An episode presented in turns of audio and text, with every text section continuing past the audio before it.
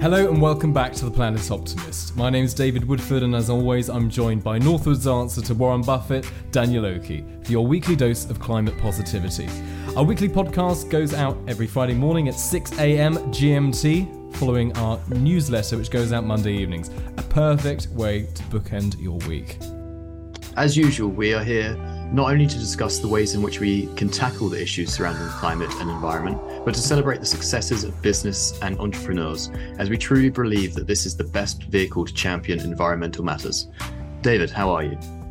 I'm not too bad. I'm very well. I went to the launch event today down in Wiltshire, which, if you don't know, is in the southwest of England the countryside for a council who've just taken on their first tranche of electric vehicles. So that's really, really positive. And they've actually wrapped them in a green wrap. So they could not possibly be more green. Uh, and I think, what, seven hours ago, we found out who our new Prime Minister in the UK is going to be. It's going to be Liz Truss. It, it is, it is indeed. Um, our 56th Prime Minister, if I remember correctly. Um, it will be our third female prime minister. Absolutely, absolutely. So great congratulations to the right honourable Liz Truss. Let's hope she, you know, tackles you know, inflation and absolutely commits us to, uh, if not bringing net zero 2050 forward, at least puts us on the road to meeting that. That's what I wanted to do.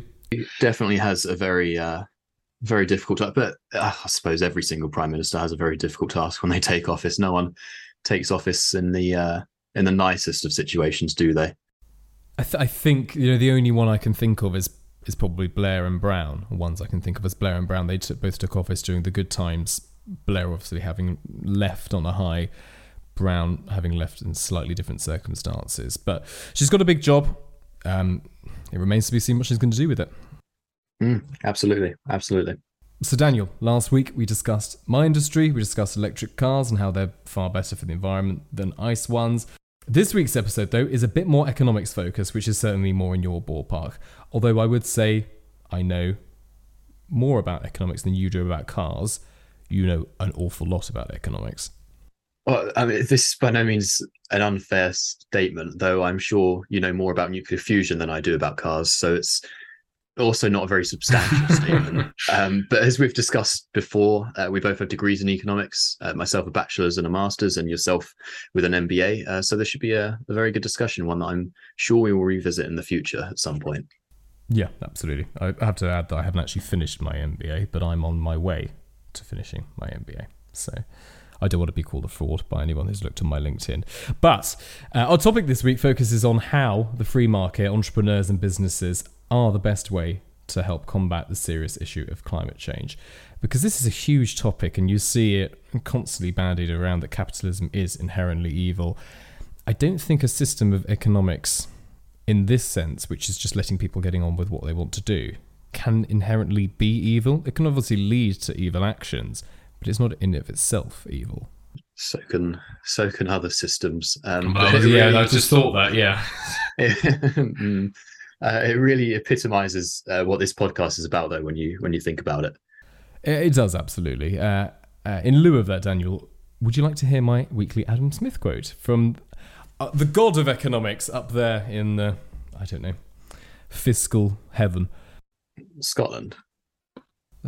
yes, Scotland. um, well, outside of my Friday night bath, it's the highlight of my week, David. So please do. well, I know how much you love your ducks and bath bombs, so that really is a, a true endorsement. And your uh, Guinness in the bath, which actually is quite a dangerous, um, dangerous pastime of yours. But this week's quote is: "A nation is not made wealthy by the childish accumulation of shiny metals, but enriched by the economic prosperity of its people." So, be an entrepreneur and not a magpie, basically. It's really good that uh, your economics degree was on a scholarship, wasn't it? Because it's you're really getting that value for money. You have no idea. We're about to find out. Last week, I went easy on you because, of course, we mentioned cars are not your strong point, so I didn't ask you your weekly 90 second definition. But this week I will, and it's a bit more of a technical one than the last ones. Are you familiar with the Coase theorem? It popped up quite a lot during some of my undergraduate lectures. Uh, I am very thankful to Ronald Coase because not only was he an incredible economist, uh, he also funded an eponymous scholarship um, at my alma mater, um, of which you just referenced. Um, and I'm very fortunate to have been accepted for, honestly. Well, I guess that shows that uh, hard work pays dividends. I, I do hope there's at least someone out there who gets our occasional peep show reference. Oh, Ch- Charles would be a fine thing, Daniel. A fine thing indeed. Uh, count me in, David. Okay, 90 seconds. Three, two, one, go. The Coase theorem uh, deals with the issue of negative externalities, which is something that we discussed in our first episode on carbon tax and credits. Uh, it states that if you are able to trade in the face of a given negative externality, then it's possible for the market forces, the invisible hand, to eradicate it by assigning property rights.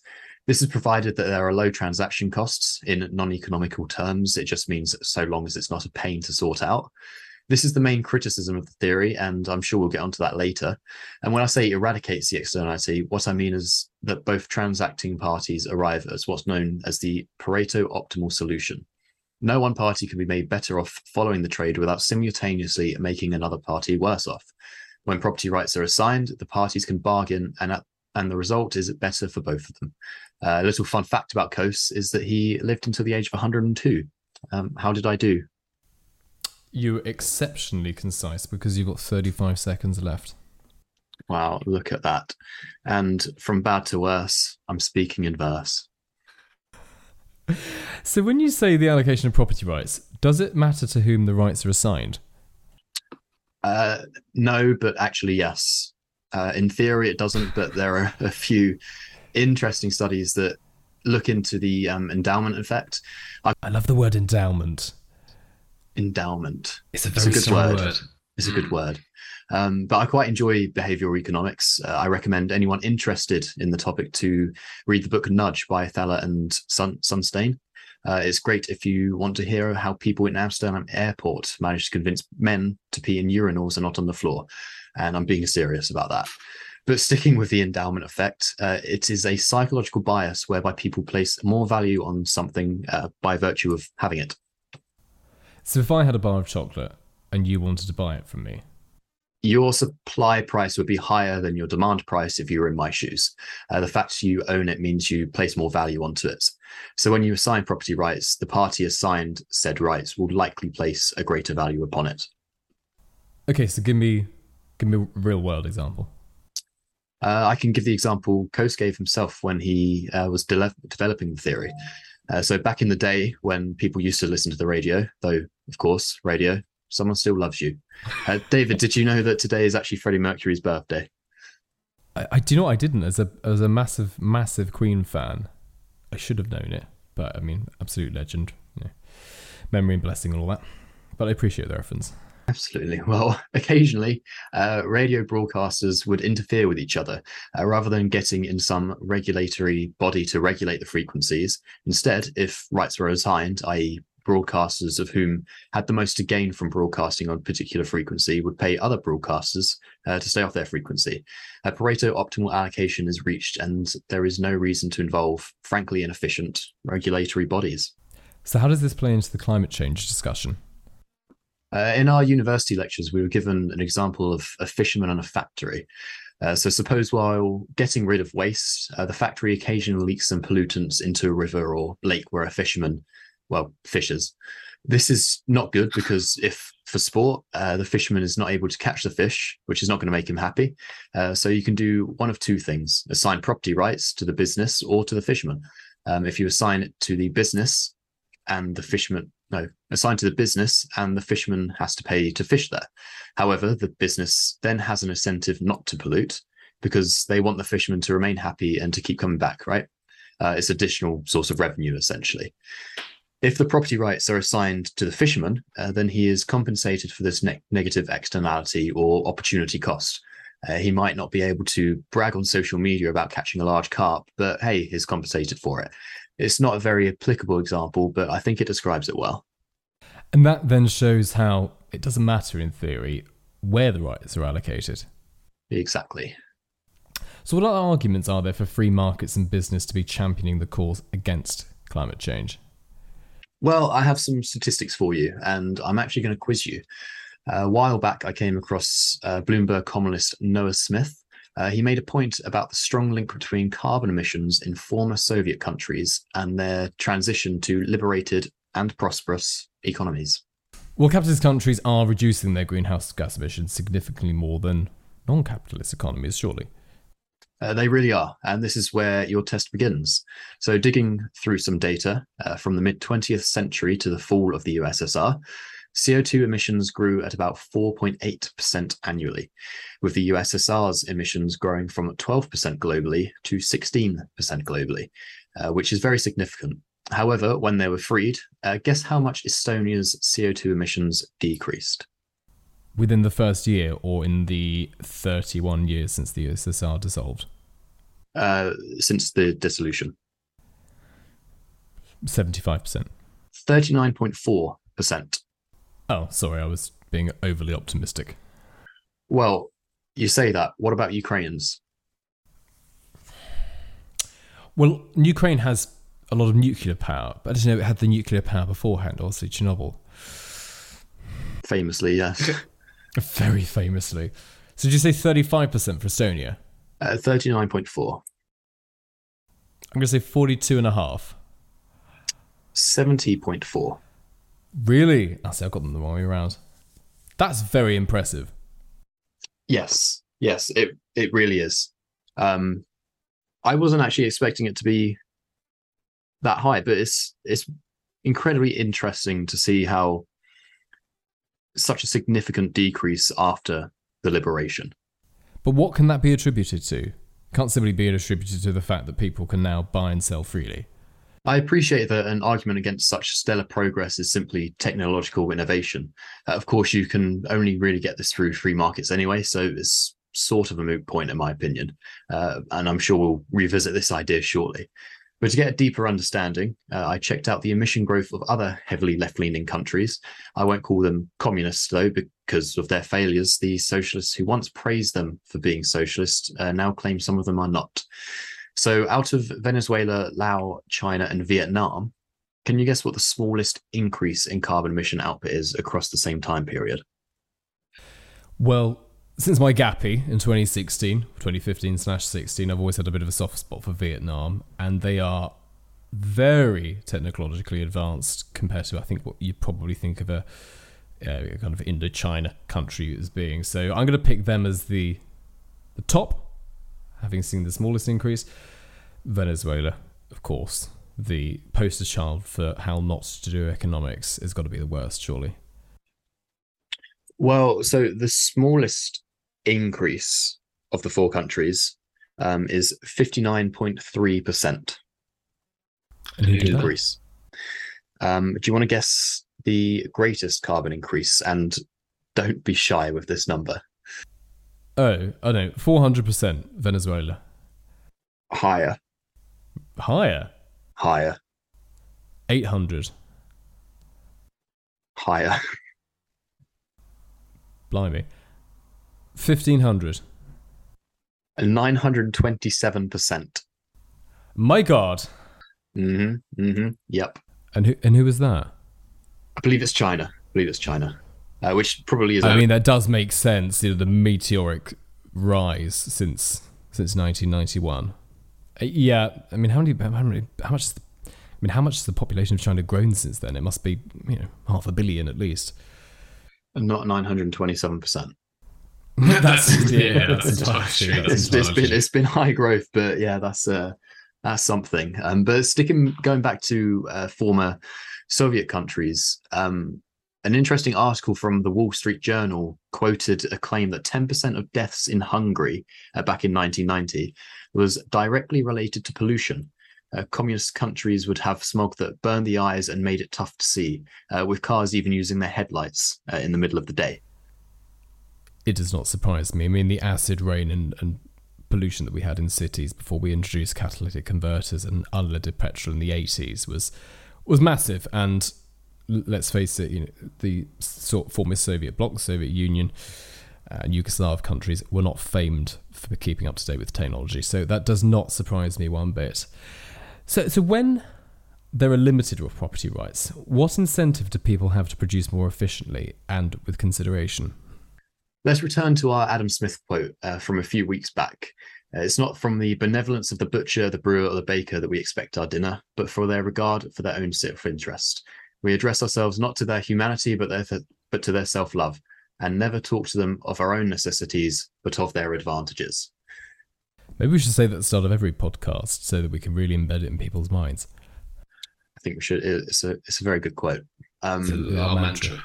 Yes, um, and but looking at the data, we can clearly see that investment into renewable energy has totally overshadowed that of fossil fuels, fuels by almost 150 billion US dollars.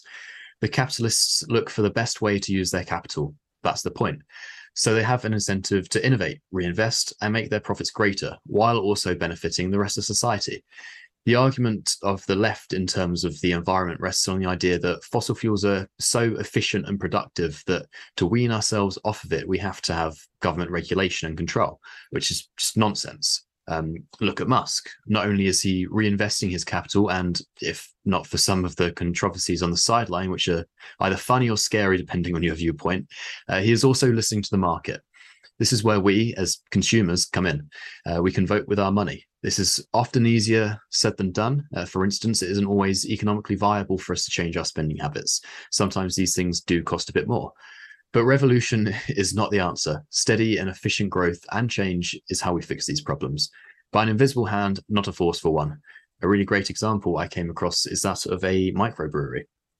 That's not because you love beer, is it? It's about 5% of the reason. Uh, but aluminium uh, used to package cans will have little over 10% less metal than cans half a century ago. Uh, this is because of innovations in the market. If you choose not to use the more efficient cans as a um, brewer yourself, your competitors will, and this will allow them to lower their prices and steal your customers. Again, the invisible hand at play. Interesting stat for you. Over half, which is 56% of all forested land within the US is privately owned. Uh, the US has seen the amount of forest increase over the years, and, and despite the fact that 90% of the wood harvested in the US comes from private forests, the total timber stock on private land has doubled since the mid 20th century. That is indeed very, not just very interesting, but also very encouraging. Um, but I'd be a bad free marketeer if I didn't consider every aspect of the argument, if only others uh, did the same.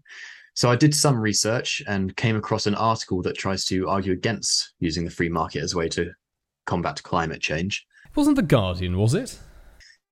No prizes there, but yes, uh, I don't believe it's behind a paywall, so you can read it below if uh, if you want. After complaining that capitalism is bad and somehow managed to shoehorn in a reference to insider trading when discuss- discussing what a market failure is, uh, the author rightly points out that there is a constant communication between supply and demand. A price is set and demand either increases, decreases, or remains the same as consumers vote with their money, essentially, as we've uh, discussed earlier. They decide whether they want to consume the good or service um, based off of that new price. The author then says that you know the business that sets the price, and they use energy businesses as, as an example, will only give a narrow range of prices, and none of these convey the social cost of the environmental damage. I haven't read the article, uh, but I can tell now it's already missing the mark. What about taxes? What about the opportunity cost of switching to another cleaner method of production and innovating and investing that way? As we've already discussed earlier and discussed dozens and dozens of times. And what about from the demand side, where consumers are rewarded for using cleaner energy? Use a smart meter and warm your house more efficiently, buy an electric vehicle and save money. Uh, uh, almost double, as we discussed last week with your uh, spreadsheet on petrol. Preaching to the choir, David. Uh, the article is full of doom and gloom. It's suggesting that the free market is the reason for wildfires and destruction. What I love is that they then go on to discuss how incomplete communication misleads us consumers into buying products laden with hidden costs, which sounds very free market to me. How are you going to get more efficient communication from one central regulatory body than directly from consumer to business? No, you can't. Uh, they also mentioned that the market won't provide public goods, such as nutrient recycling, soil formation, and oxygen creation, that are critical to the environment. Uh, surely they do, especially with properly defined property rights. Not, not directly, but indirectly. The point of a market isn't to deliver public goods, but I can definitely see an argument suggesting that it could be a side effect of certain practices. Yeah, and that would be a positive externality, absolutely. Um, a farmer has greater soil quality, and as well as a consumer of their potatoes, I love potatoes, David, The ecosystem gets stronger as a result. Uh, healthier surrounding flowers, greater pollination, greater movement of birds and seeds, more trees. I mean, come on, like they say that the market doesn't give a profit incentive for these public goods to be created. I agree, I totally agree. At least not directly, but indirectly, as you say, absolutely. Uh, these are just surface level arguments. The article finishes by suggesting that the government knows more about your toaster than you do, and there are hidden environmental costs from using it. They say a good government is one that believes in science and that they can regulate industries so that these costs are more apparent. You get into massive issues this way through regulatory capture, even greater asymmetric information than what you'd get from the businesses regulating themselves, and many more. Well, there you go. The free market, as we've always said, is the way to champion the environmental cause. Listen, everyone, thank you so much for listening to this week. It's been a bit of an economics heavy episode, but we love economics. Economics is like science, you can't really argue against it. We've worked out over the last 350 years what works, what allocates resources effectively to the general populace, and ultimately it always comes down to one thing the free market is the original and fairest and best innovator and allocator, and ultimately will be the way that we combat this climate crisis. Hear, hear. Don't forget to subscribe, follow us on Instagram, like this, and share it with absolutely everyone you know. They will be utterly thrilled that you're taking part in the climate movement. And that's us done for this week. Thank you very much. This is goodbye from me. Goodbye.